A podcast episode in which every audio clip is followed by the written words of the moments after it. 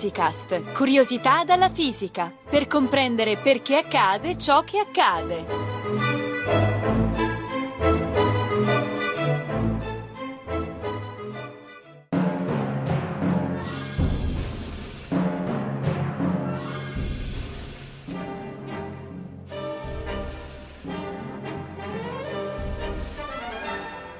I numeri sono per molti una brutta bestia. Per i fisici invece sono dei grandi amici.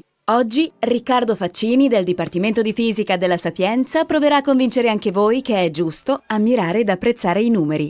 Sentiamo. Il numero è una presenza che accompagna noi che facciamo ricerca costantemente nel nostro lavoro. Questo è particolarmente vero nel caso di una ricerca sperimentale, in cui il numero serve per quantificare ciò che osserviamo. Fare un esperimento è in soldoni proprio questo, osservare un fenomeno che avviene in condizioni controllate e tradurre l'osservazione in un numero. In questo modo i numeri ci parlano e ai nostri occhi acquistano un'anima e un fascino.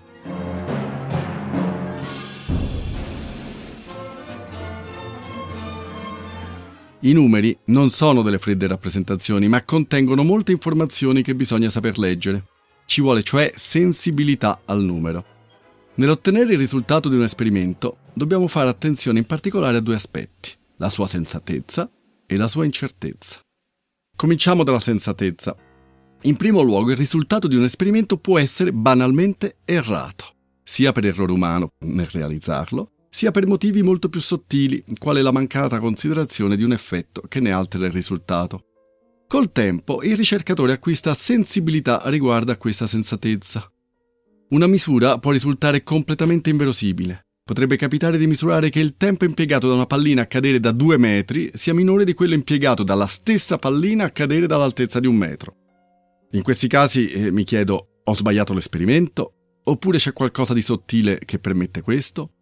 Nell'esempio che ho fatto è probabile che io abbia sbagliato l'esperimento, capita. L'importante è che il numero che viene fuori dall'esperimento accenda in me un campanello di allarme e magari che questo avvenga prima di pubblicare il risultato.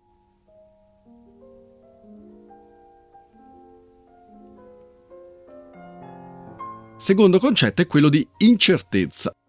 In generale, ogni volta che ripeto un esperimento è possibile che io ottenga un risultato diverso, perché inevitabilmente varia qualcosa nelle condizioni in cui viene eseguito.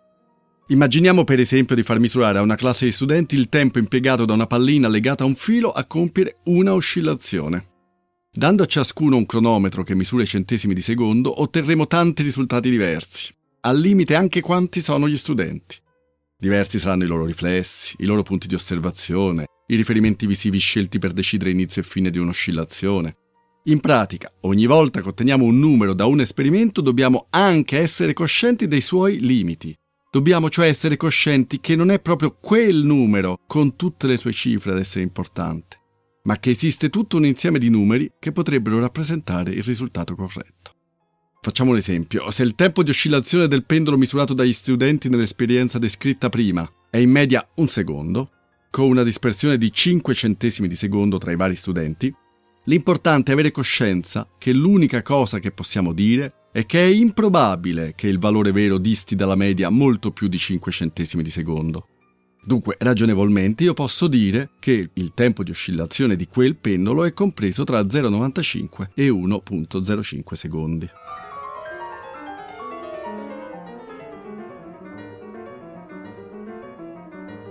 Noi ricercatori acquistiamo sensibilità al numero nel compiere il nostro mestiere e se non ce l'avessimo non lo faremmo bene.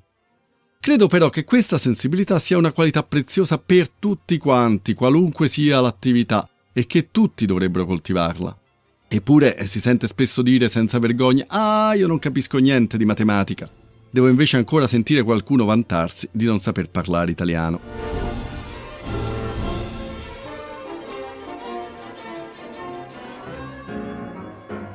Cominciamo parlando della capacità di valutare la sensatezza di un numero, e in particolare della valutazione dell'ordine di grandezza. Quanti sono gli italiani?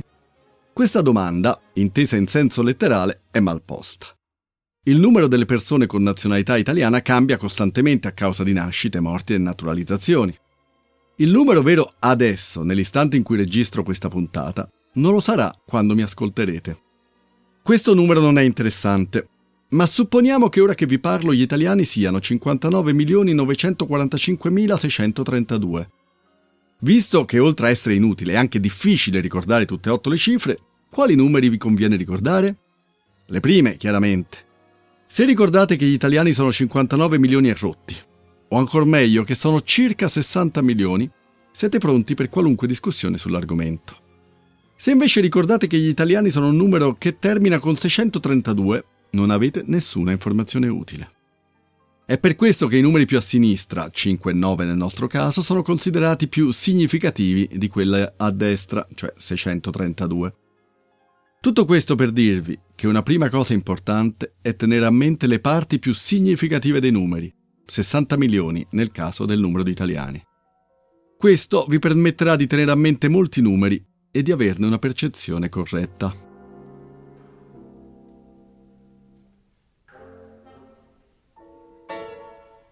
Si fa infatti un ulteriore passo nella percezione del numero avendo presente il suo ordine di grandezza. Ricordare cioè che gli italiani sono decine di milioni e non milioni o miliardi, questo è ancora più utile perché se conosco la relazione tra due grandezze posso ricavare l'ordine di grandezza dell'una da quella dell'altra. Posso così ricordare più numeri usando meno memoria. Così, per esempio, quanti sono gli abitanti dell'Europa? Visto che c'è qualche decina di stati in Europa, e la maggior parte sono più piccole dell'Italia, possiamo dire che la popolazione dell'Europa sarà una decina di volte quella dell'Italia, quello che si chiama un ordine di grandezza in più. Se dunque gli italiani sono qualche decina di milioni, come abbiamo appena visto, vuol dire che l'Europa avrà qualche centinaio di milioni di cittadini. E in effetti è così.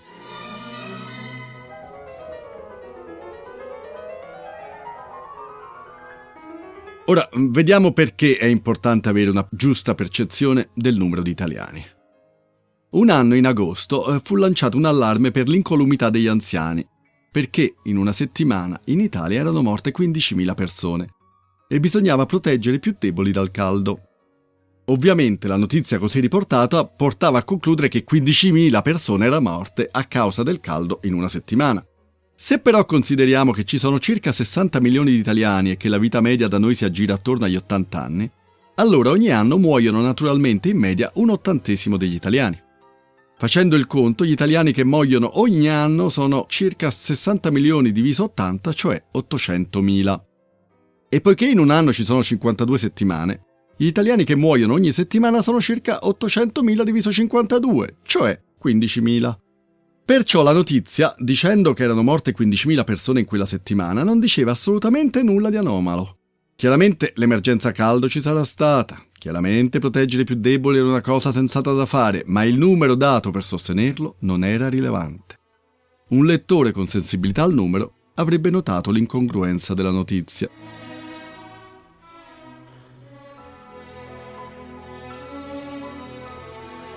Facciamo un altro esempio. Una volta ho trovato su ben tre giornali diversi la seguente notizia. Nel nord Italia c'è il 2,5 per mille dei divorziati, nel sud l'1,5 per mille e la media nazionale è del 2%. Un rapido controllo ha mostrato che era stata un'agenzia di stampa a scriverla e che era stata pedissequamente copiata senza spirito critico, cioè senza lo spirito del numero di cui parliamo qui. Infatti a me questa notizia è apparsa subito sbagliata e chi ha ripreso la notizia dall'agenzia doveva accorgersene. Se veramente il nord Italia avesse avuto 2.5 per mille di divorziati, il sud 1.5 per mille e la media nazionale 2%, cioè il 20 per mille, allora il centro per tirare così tanto sulla media avrebbe dovuto avere un numero enorme di divorziati. Assumendo con ragionevole approssimazione che nord, sud e centro abbiano la stessa popolazione, la media nazionale deve essere ragionevolmente simile alle medie del nord e del sud. Invece, perché i numeri forniti dai giornali fossero corretti, il centro avrebbe dovuto avere il 56 per mille di divorziati, cioè 30 volte di più del resto d'Italia. Per ottenere il numero esatto devo passare un minuto a fare il conto, ma mi basta un istante per capire che la notizia implicherebbe un disastro familiare nel centro Italia. Ed è proprio questa percezione a pelle della sensatezza di una notizia che ritengo che tutti dovrebbero avere.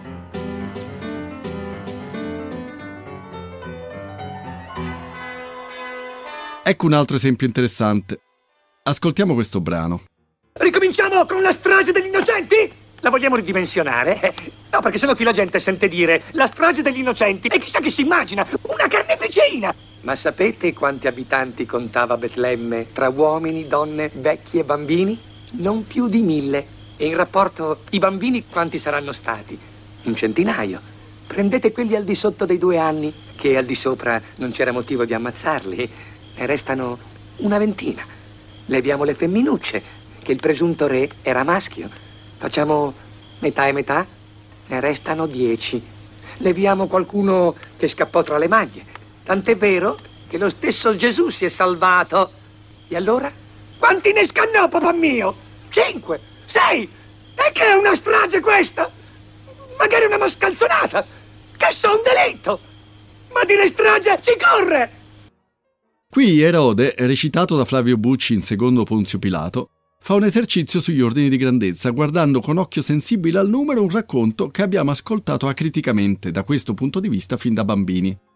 In parole povere ci fa notare come, a conti fatti, la strage degli innocenti deve aver coinvolto qualcosa come 5 bambini, visto che si tratta dei bambini con età inferiore a 3 anni di un paese molto piccolo.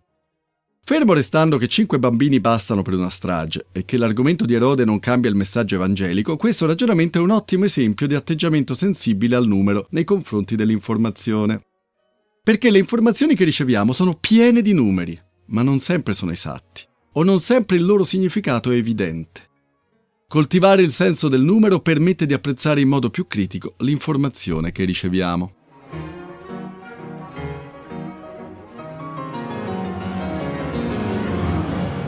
Estendiamo ora un po' il discorso. Fin qui abbiamo trattato numeri puri, numeri cioè che contano quanti oggetti ci sono di un determinato tipo, persone per esempio, come abbiamo fatto finora. Ma in fisica la maggior parte dei numeri sono misure, e sono dunque associati a unità di misura, che dipendono dalla quantità che sto misurando.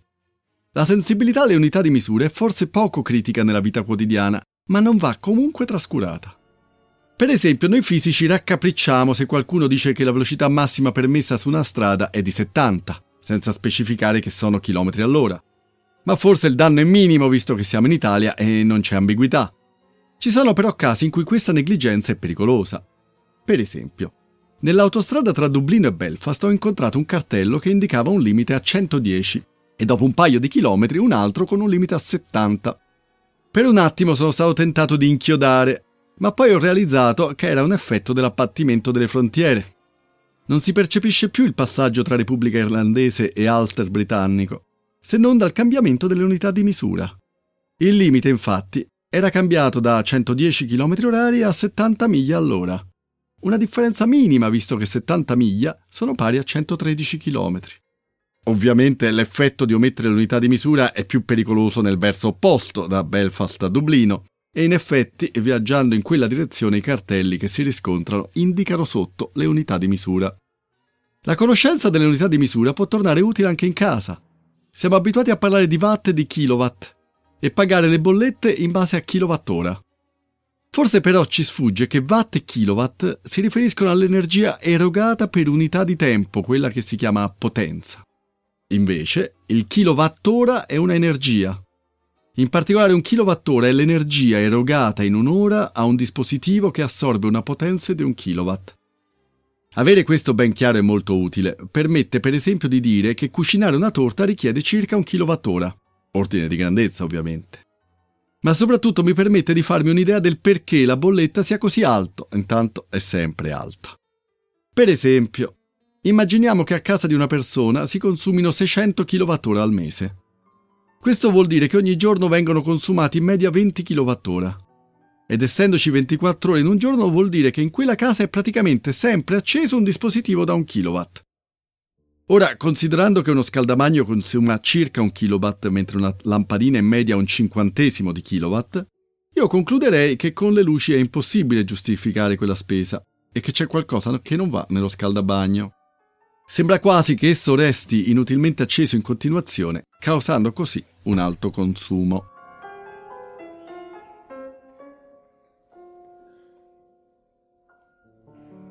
Se conoscere il nome di unità di misura è auspicabile ma non fondamentale, molto più importante è avere una percezione di che cosa corrisponde, nella realtà, ad ognuna di esse.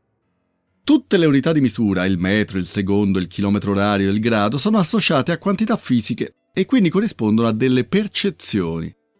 Avere confidenza con queste percezioni aiuta molto nella vita di tutti i giorni. Cominciamo dalle lunghezze.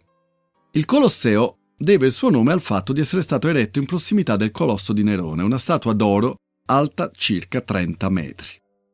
Sapete immaginare quanto era alto questo monumento? Per averne una percezione basta considerare che un piano di un palazzo è alto circa 3 metri. Non cominciamo a dire che la periferia della Roma sono 2,7 metri, al centro più di 3 metri, bla bla bla, non importa, conta l'ordine di grandezza. Se dunque volete immaginare un oggetto alto 30 metri, immaginate un palazzo di 10 piani. Ancora più importante è avere la percezione di lunghezze orizzontali, fondamentali per le indicazioni stradali. Avete idea di quanto sia un chilometro? E 100 metri? Considerate che un passo normale di una persona alta 1,70 m è circa 70 cm, cioè ci vogliono 140 passi per fare 100 metri. Forse non sapete dove arrivate con 140 passi. Allora facciamo un altro conto. Passeggiando senza fretta si cammina a circa 4 km all'ora, quindi un chilometro si fa in un quarto d'ora e 100 metri in un minuto e mezzo. O ancora meglio, io consiglierei di andare su Google Maps e vedere quali posti distano un chilometro da casa. Sono esercizi importanti per dare e seguire indicazioni stradali. Per i piccoli lavori dentro casa è invece cruciale conoscere le dimensioni del proprio corpo, per prima cosa conoscere la distanza tra il pollice e il mignolo della propria mano quando è estesa, quella che si chiama la spanna. Per un adulto esso va da 20 a 25 cm circa. Conoscerla permette di stabilire se un mobile entra o meno in uno spazio a disposizione, o comunque di comprare un mobile anche se non si ha un metro sotto mano. Ovviamente questo va bene se si ha un margine e il mobile non deve entrare in modo esatto. Se invece avete bisogno di immaginare quant'è un centimetro, considerate che un pollice è tipicamente poco più largo di 2 centimetri e che quindi la larghezza di un mignolo è una buona approssimazione di centimetro. Se volete immaginare un millimetro, pensate a una capocchia di spillo o a 10 fogli di carta impilati.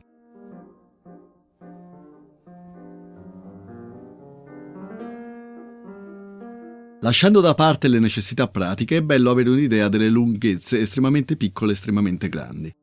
Per esempio una cellula è lunga circa 10 micrometri, cioè 10 millesimi di millimetro. Questo vuol dire che se ne allineo 100 faccio un millimetro, cioè il diametro di una capocchia di spillo. All'interno della cellula il DNA è lungo un decimo di micron, cioè ci vogliono 10.000 molecole di DNA per fare il diametro di una capocchia di spillo. Dall'altro lato l'Italia è lunga circa 1500 km e il raggio della Terra è poco più di 4 volte l'Italia. Quindi per fare il giro del mondo cioè la circonferenza della Terra, ci vogliono poco meno di 30 volte l'Italia. Andando a distanze maggiori, la distanza tra la Terra e la Luna è di 384.000 km. Volendosela ricordare è pari a 250 volte la lunghezza dell'Italia. Più facile ricordare la distanza Terra-Sole, che è di 150 milioni di chilometri, cioè come 100.000 Italie una dopo l'altra.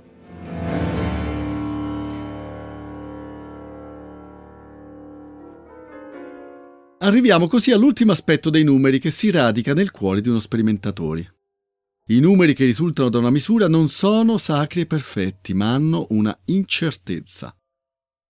Come ho accennato all'inizio, il numero reale che trovo da una misurazione è un accidente della sorte. Otterrei infatti un numero diverso ripetendo più volte l'osservazione nello stesso identico modo, perché ogni volta sarebbero diverse altre condizioni che non controllo. In gergo si dice che la misura ha un errore. Nella realtà di tutti i giorni gli errori di misura hanno un'importanza relativamente piccola, ma ci sono. Un oggetto realizzato da un artigiano potrebbe non entrare perfettamente nel posto dove va posizionato se l'artigiano non tenesse conto che c'è sempre uno scarto tra la lunghezza misurata e l'effettiva realizzazione del pezzo. Questo scarto si chiama tolleranza e indica quanto egli può concedersi di sbagliare nel costruire un oggetto che continui a essere utilizzabile per il fine che si è proposto. Soffermiamoci ora su un altro tipo di incertezza, quella che altera i risultati di un conteggio e che prende il nome di fluttuazione binomiale o poissoniana. Non spaventatevi, è concettualmente semplice, non discuterò le formule matematiche. La statistica ci insegna che se un evento accade in media ad un certo numero di persone, il numero vero di persone che vengono realmente coinvolte non è sempre uguale a questa media, ma è ogni volta diverso, tanto più quanto più piccolo è il valore medio. e questa quantità è calcolabile con una semplice formula. Un esempio spiegherà meglio questo concetto un po' astratto. Una notizia di tempo fa sosteneva l'evidenza che le radiazioni elettromagnetiche fossero dannose citando il fatto che mentre in passato, in un certo paese, si avevano in media 4 casi di leucemia l'anno, nell'anno successivo all'accensione di un'antenna radio i malati erano saliti a 7. Quasi raddoppiati da 4 a 7, sottolineava l'articolo. La statistica però ci dice quanto è probabile che, su una media di 4 malati l'anno, in un anno per sfortuna se ne possano avere 7 o più di 7. Questa probabilità, cioè la probabilità di avere almeno 7 morti quando uno in media se ne aspetta 4, è del 25%. Quindi è una cosa altamente probabile. Per essere chiari, il 25% è un quarto del 100%, cioè che un anno ogni 4 devo aspettarmi in modo del tutto naturale 7 casi di leucemia o più. Non si può cioè concludere nulla dall'osservazione riportata dall'articolo. Attenzione, con questo non voglio dire che quell'antenna non abbia provocato un aumento della leucemia, ma voglio dire che questa sola osservazione non basta né a confermarlo né a smentirlo. Può sembrare strano, ma è una proprietà della statistica che vale ogni volta che si ha a che fare con dei numeri intera, come il conteggio di persone, appunto. La constatazione di sette casi rispetto ai quattro registrati in passato non contiene informazione sufficiente a stabilire se c'è stata una vera deviazione dalla variabilità intrinseca del fenomeno oppure no. Così ogni qualvolta una notizia riguarda un numero molto piccolo di casi e viene dato loro un significato statistico, insospettitevi. E se volete avere un'idea quantitativa di quanto sia affidabile la notizia, potete ricordare che su medie di 3 o 4 persone la naturale probabilità di misurarne il doppio è intorno al 25%.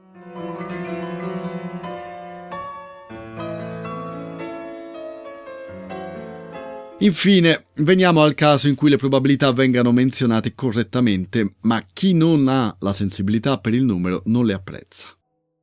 L'esempio principale che mi viene in mente è nella diagnostica medica. Per esempio, ultimamente vengono effettuati dei test di inizio gravidanza per una valutazione precoce di eventuali problemi. Quando te li propongono, ti dicono anche qual è la probabilità che diano una diagnosi corretta. A me e mia moglie ne fu proposto uno che aveva il 90% di probabilità di risposta corretta. Suona come un numero fantastico, peccato che ti stanno dicendo che hai il 10% di probabilità di diagnosi errata. In particolare, in un caso su 10 sta in apprensione tutta la gravidanza, oppure fai test più invasivi senza che ce ne sia alcun motivo. Mi viene in mente anche un altro esempio molto comune di errata percezione della probabilità. Qual è la probabilità che un figlio nasca maschio o femmina? In assenza di effetti esterni, credo che siamo tutti d'accordo che questa è il 50%. Eppure, eh, se una coppia ha già due figli maschi, qual è la probabilità che anche il terzo sia maschio? Sono sicuro che a questo punto una buona percentuale di voi sarebbe pronta a credere che sia più probabile, dopo due maschioli, avere una figlia femmina. Ma questo è errato, la probabilità è sempre del 50%. Eppure voi mi direte la probabilità di avere due figli maschi e una femmina è più alta che di avere tre figli maschi. In effetti, facendo il conto, una famiglia con tre figli ha una probabilità di 3 ottavi, cioè il 38%, di avere una sola figlia femmina, mentre ha una probabilità solo del 12,5% di avere solo figli maschi. Come si spiega questa contraddizione con il fatto che comunque il terzo figlio ha una probabilità del 50% di essere maschio o femmina? Perché se ho due figli maschi ho la stessa probabilità di finire in una situazione insolita, cioè tre maschi, piuttosto che in una abbastanza comune, cioè due maschi e una femmina?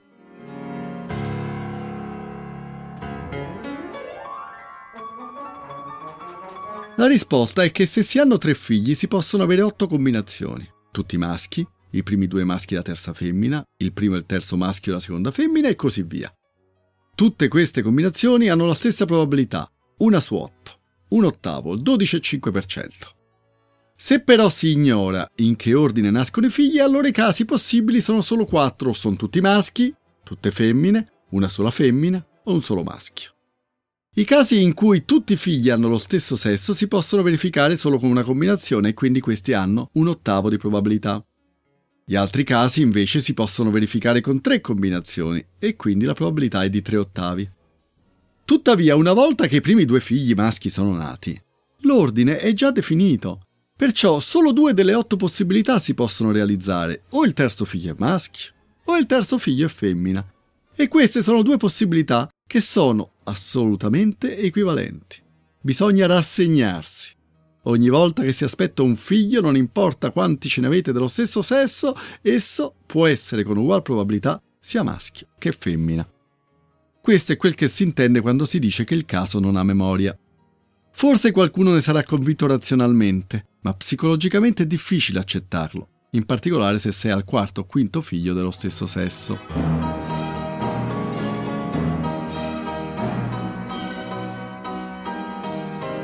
Chiudo qui salutandovi con la speranza di aver lasciato la voglia di guardare alle notizie del giornale con occhio critico verso i numeri e con la voglia di fare stime numeriche di quel che vi circonda. Buona caccia al numero.